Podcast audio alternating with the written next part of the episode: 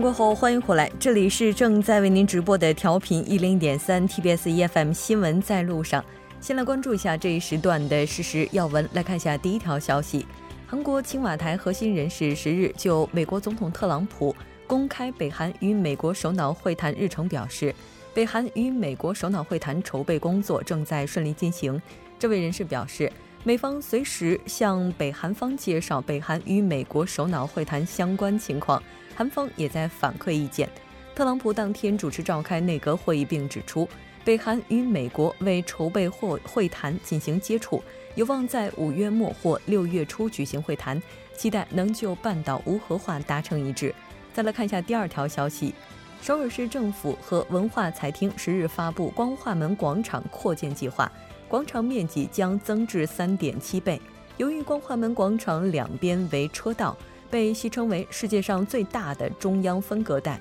根据扩建计划，世宗文化会馆前的车道将被取消，对面美国驻韩大使馆的车道改为双向，现行十车道变成六车道。被车道占据的地皮将建成二点四六万平方米的市民广场。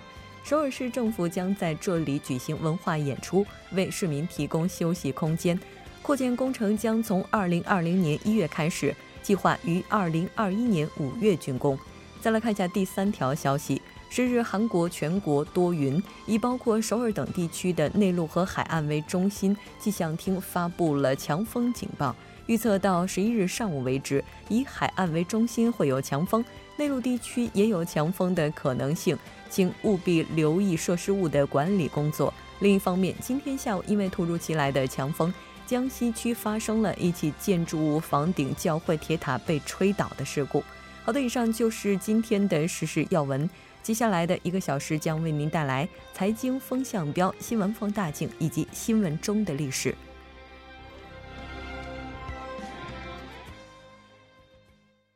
好了，欢迎回来，了解最新财经动向，锁定财经风向标。马上连线老朋友杨帆，杨帆你好，吴真你好，很高兴和您一起来了解本周的财经风向标。来看一下今天您为大家带来的是什么？呃，今天我们一块来聊一下这两天刚刚开始就是举行的这个博鳌论坛，博鳌亚洲论坛。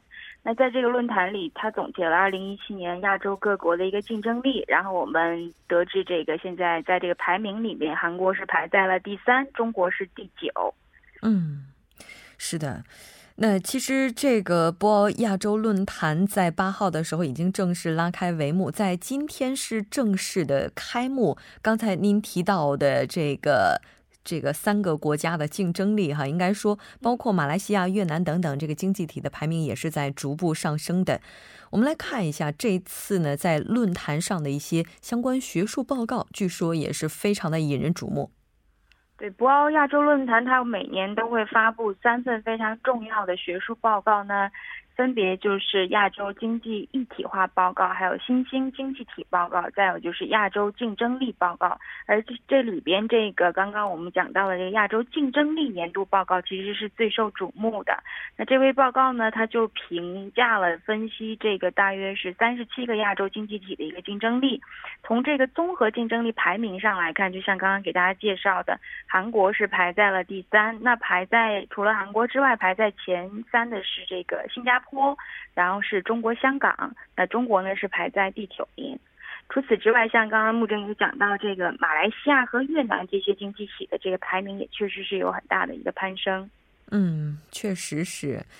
跟往年相比的话，应该说二零一八年哈，这个亚洲竞争力的报告也是有很多亮点的。我们来看一下。对，我们可以分析它有这个四个比较大的亮点哈。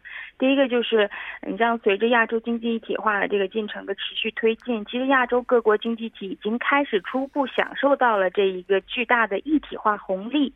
那第二方面呢，就是亚洲经济整体竞争力在增强，而且也发现了，就是已经观测到越来越多的经济体的这个经济形势呢，表现出来越来越稳定，而且有稳中有升的这样的特点。那第三个方面，我们可以看是亚洲经济体它的这个经济社会发展的稳定性和连延续性也是在不断的增强的。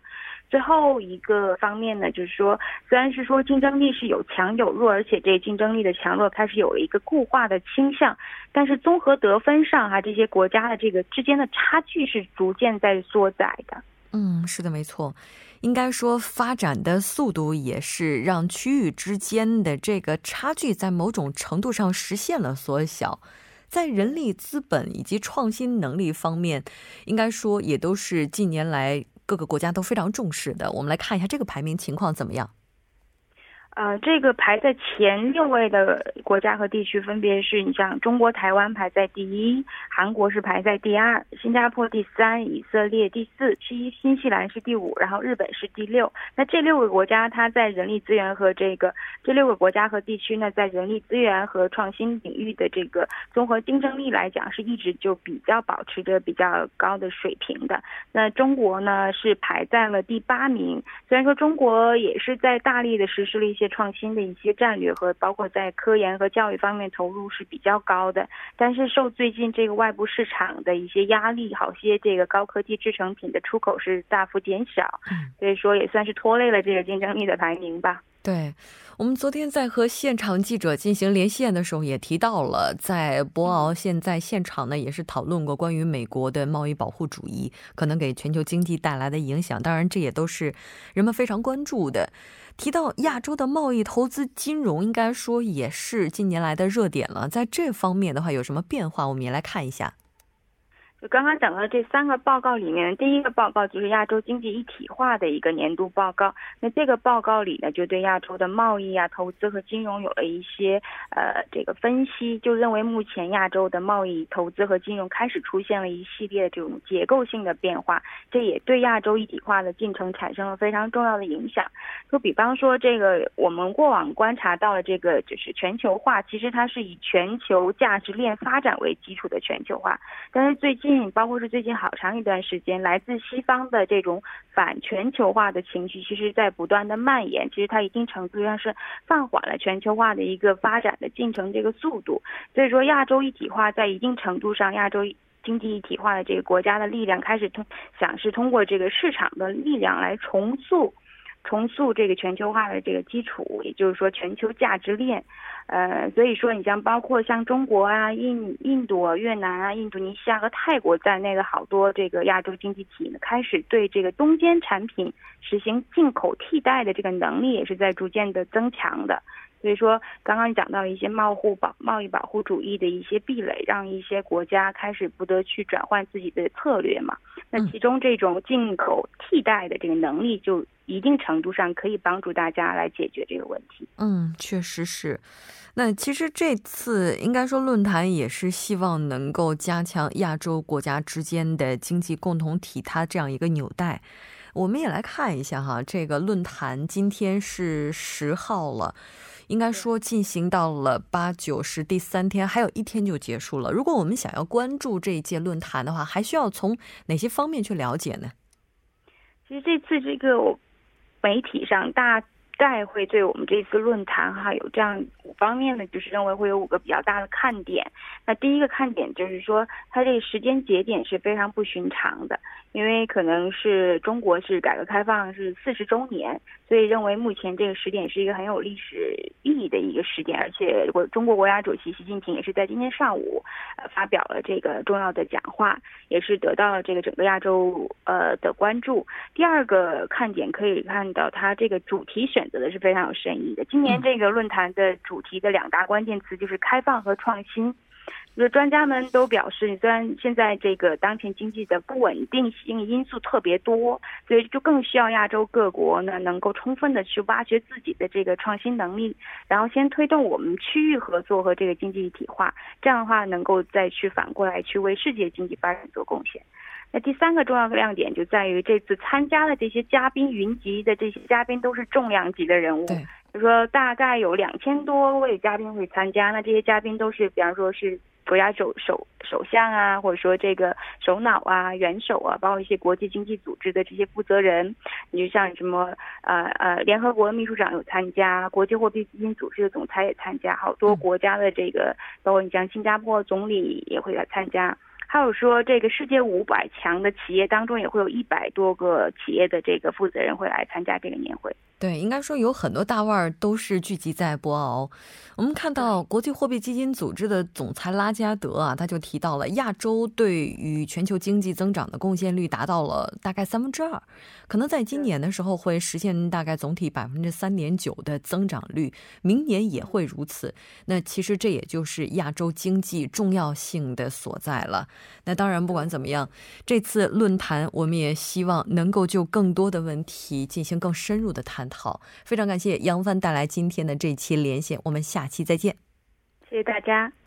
稍后来关注一下这一时段的路况、交通以及天气信息。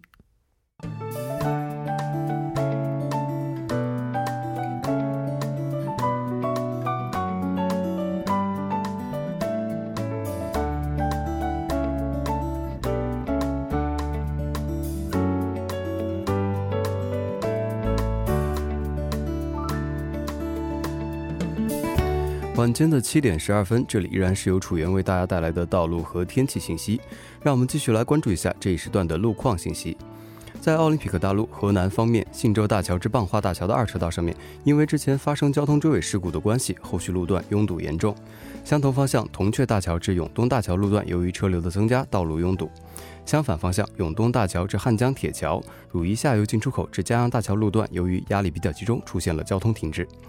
下一则路况来自于江边北路九里方面，杨花大桥至西江大桥的一车道上面，目前有一辆私家车发生了故障，导致后续路段拥堵不堪。相同方向，千户大桥附近的一车道上面，之前发生的交通追尾事故，目前已经得到了及时的处理。受事故余波的影响，后续路段也是拥堵严重。相反方向，汉南大桥至江阳大桥路段，由于晚高峰的关系，出现了车行缓慢，还请各位车主朋友们参考以上信息，注意小心驾驶。好的，让我们来关注一下天气。明天由于受到西北方进入的气压槽影响，降雨将从今天晚间截止，然后到明天早间开始。明天白天全国大部分地区将会放晴。明天的气温和往年平均同期气温相比相似，但是由于明天早间气压槽过境全国，造成了强风天气，还请各位听众朋友们注意强风带来的不利影响。好的，来关注一下首尔市的天气情况。今天晚间至明天凌晨局部多云，最低气温九度。明天白天局部多云，最高气温十七度。好的，以上就是这一时段的道路和天气信息，我们稍后再见。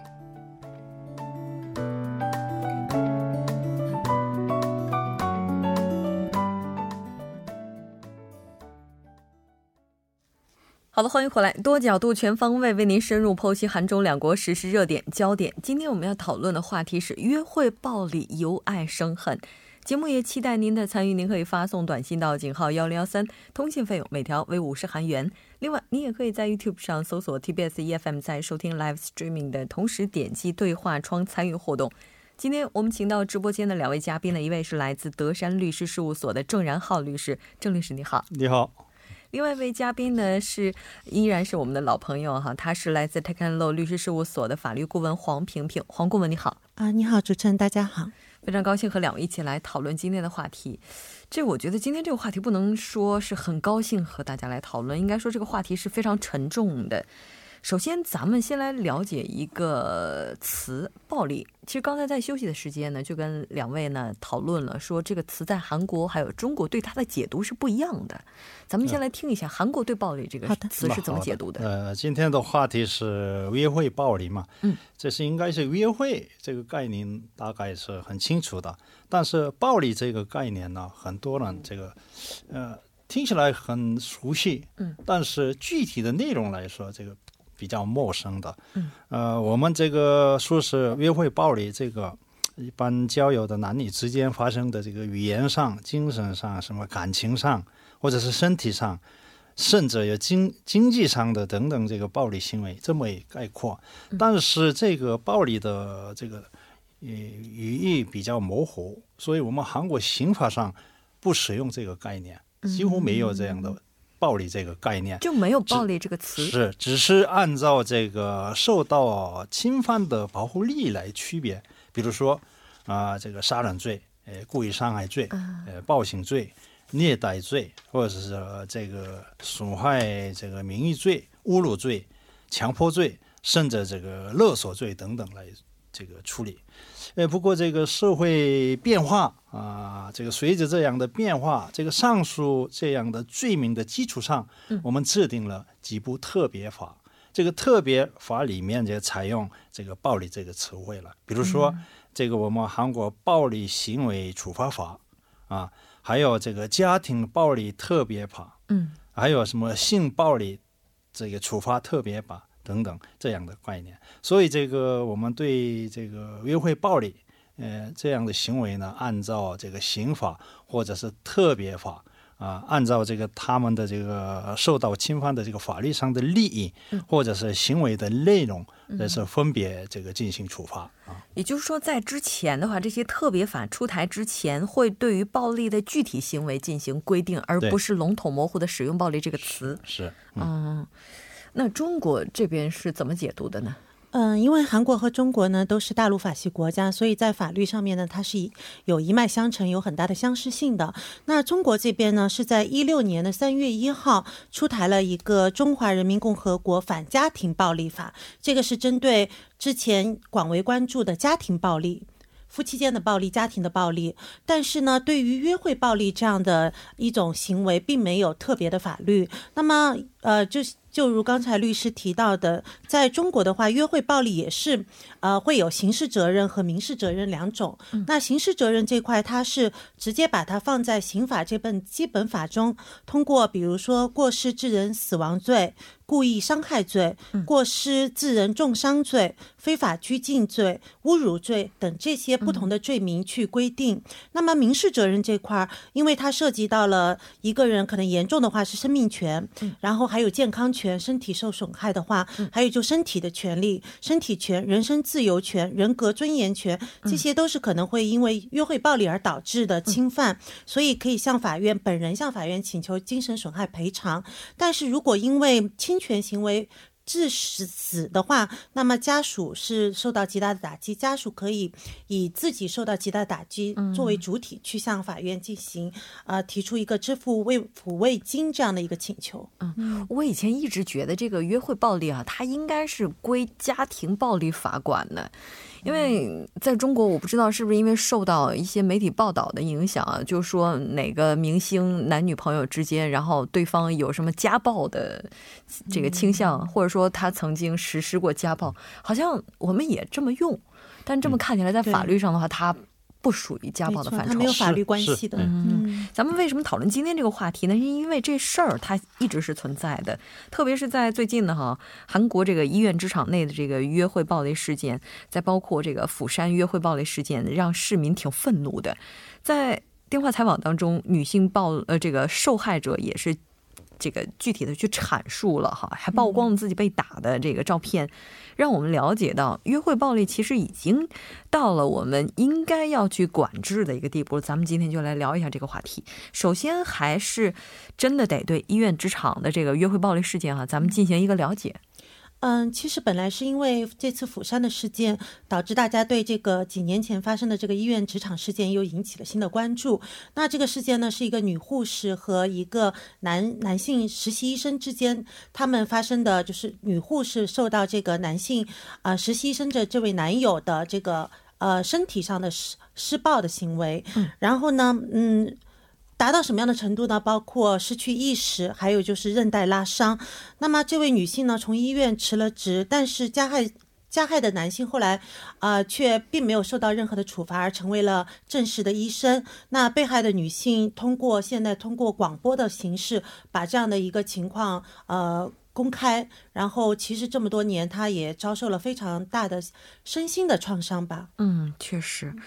我们在采访当中呢，也是了解到，其实我们看相关的一些这个报道哈，说医院暴力受害者他曾经向警方求助过，但警方说你这属于家务事儿，我们不好管。这种情况，它属于家务事吗？这不是家务事，这个警察警警察接近后啊，不及时处理的，这个是。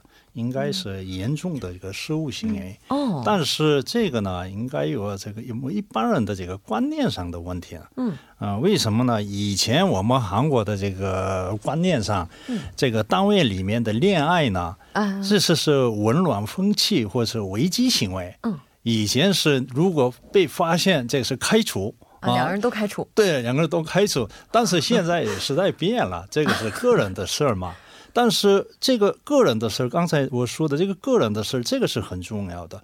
所以这个单位里面发生了这样的他们这个暴力事件呢，这也是属于个人的事儿啊。这么以为，哎，但是这个是做法也不对了。但是为什么这个这样的警察不及时出手呢？这个是应该有好几个原因吧？可能。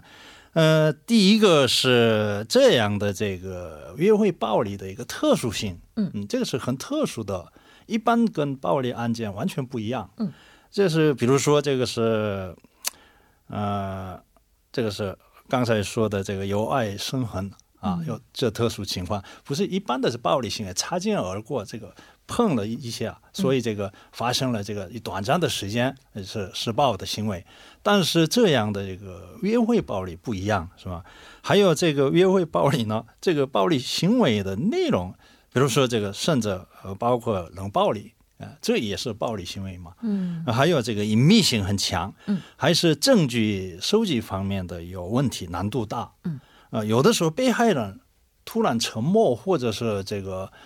不想走这个法律程序的，啊对，就突然就说啊，没这回事儿，就两人和好了。哦，报了警之后，警察这个出动了，这是被害人说这么一说，所以这个要这个比较复杂的原因呢，什么警察不敢这个随便或是容易插手，对，这个是肯定这个最大的原因吧。但以我的法律常识看来，别说这俩人谈恋爱了，就是结婚，如果有一方向警方报案说我遭到了家庭暴力，这也是要介入的呀。啊，当然，这是这个家庭暴力特别法里面管的是明确，但是约会暴力呢，没有这个相应的这个法律规定啊，所以这个警察犹豫了啊。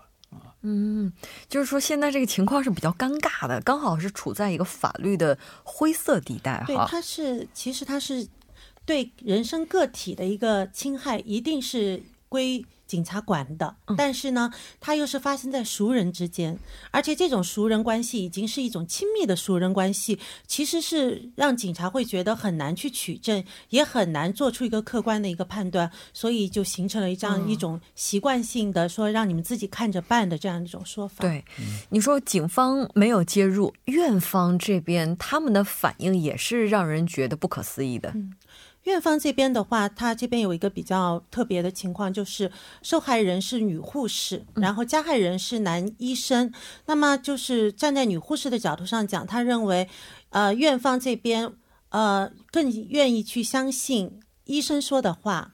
相对来说，他就是不仅是女性的这样一个弱势群体，而且是在职场上这个地位上也没有人会去相信他说的话。所以这也导致了后来，呃，他说。被打了，但是男方说没有打。那么院方包括教授或者各个科的领导都去相信了男方说的话，并且男方也一直在对这个女性在那个医院内部进行一个诽谤或者是一个就造谣的话，对女性来说是呃雪上加霜的一种侵害。那可能对于这位女性来讲，在职场内部也会遭到其他人的排挤啊。对对，还是这个警察不及时出手的，还有主要原因呢，就是我们韩国法律规定上。这个无罪推定原则还是身体自由权嘛？嗯啊，如果这个除了法律规定的程序之外啊，警察不能随便审问，嗯，或是逮捕，还是这个取证，有这么个问题了。所以这个非常这个，如果碰到这件事情，警察非常谨慎。如果这个有差错。他被加害人这个举报啊，这样的话他是很尴尬嘛，所以这个警察一直这个忧郁，这个碰到这件事情的时候不马上介入。啊，这个是可能我们这个应该解决的问题了。啊。就无罪推定原则。是，这可能也是警方犹豫最大的一个因素之一了。那除了这个事件之外，还有一个事件是釜山约会暴力事件，这又是怎么回事？嗯，釜山约会暴力事件呢，是三月二十二号的时候，受害人在自己的呃 SNS 上面，把交往了三个月的男朋友对自己进行约会暴力的一个呃视频监控公开，引引起了广泛的关注。那在这段视频里可以看到呢，女性是。遭受了很明显的约会暴力，包括她的衣服被脱，还有被男朋友拉出电梯的整个过程都都被拍下来，并且她也放上了被暴力施暴以后导致的脸部多处受伤的照片。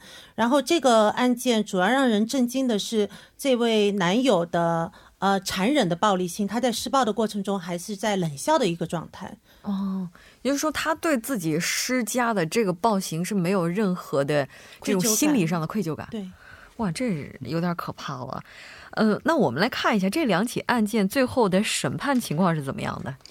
呃，这是我们这个要关注的是大概几个问题啊。嗯，第一个是这个检方的一个公诉书里面呢，这个指控内容还是指控罪名？呃，这个是最重要的。而且第二个是加害人这个庭审过程中是否申请这个陪审啊？那么第三个呢，这个法官如何适用这个大法院的量刑标准啊？还有第四是以后能不能这个他们。被害人还是加害人之间的达成协议，这个是我们最值得值得关注的问题呢。首先，这个釜山案件来说呀，这个是罪名罪行的内容，包括伤害呀、拘禁啊、暴行啊、恐吓啊，多种多样的。嗯，所以这个这可能这个情节比较恶劣，是吧？嗯，还有第二个是这个犯罪的动机啊、方法也是这个很严重啊。啊，还有这个被捕后啊，他发送信息啊，这个恐吓是吧？呃，这个是非常不对的啊，没有什么悔改的表现嘛。嗯，所以这个肯定有这个难逃这个重罪。但是这个医院案件呢，我看报道啊，这个有所不一样。这个我这个我们听到的时候比较严重啊，但是这个呢，不逮捕的情况下，把案件移送到检察院。嗯，啊，那么检察院。看来这个不那么严重啊，所以这个呃处理的可能有些问题啊。不，嗯，对于被害人而言的话，就在这种情况之下，如果他认为处罚不够公正，也是可以继续提起诉讼的。是是。这么看起来，这个约会暴力案件确实比我们想象的要严重的多。我们来稍事休息，半点过后继续和两位嘉宾来讨论今天的话题。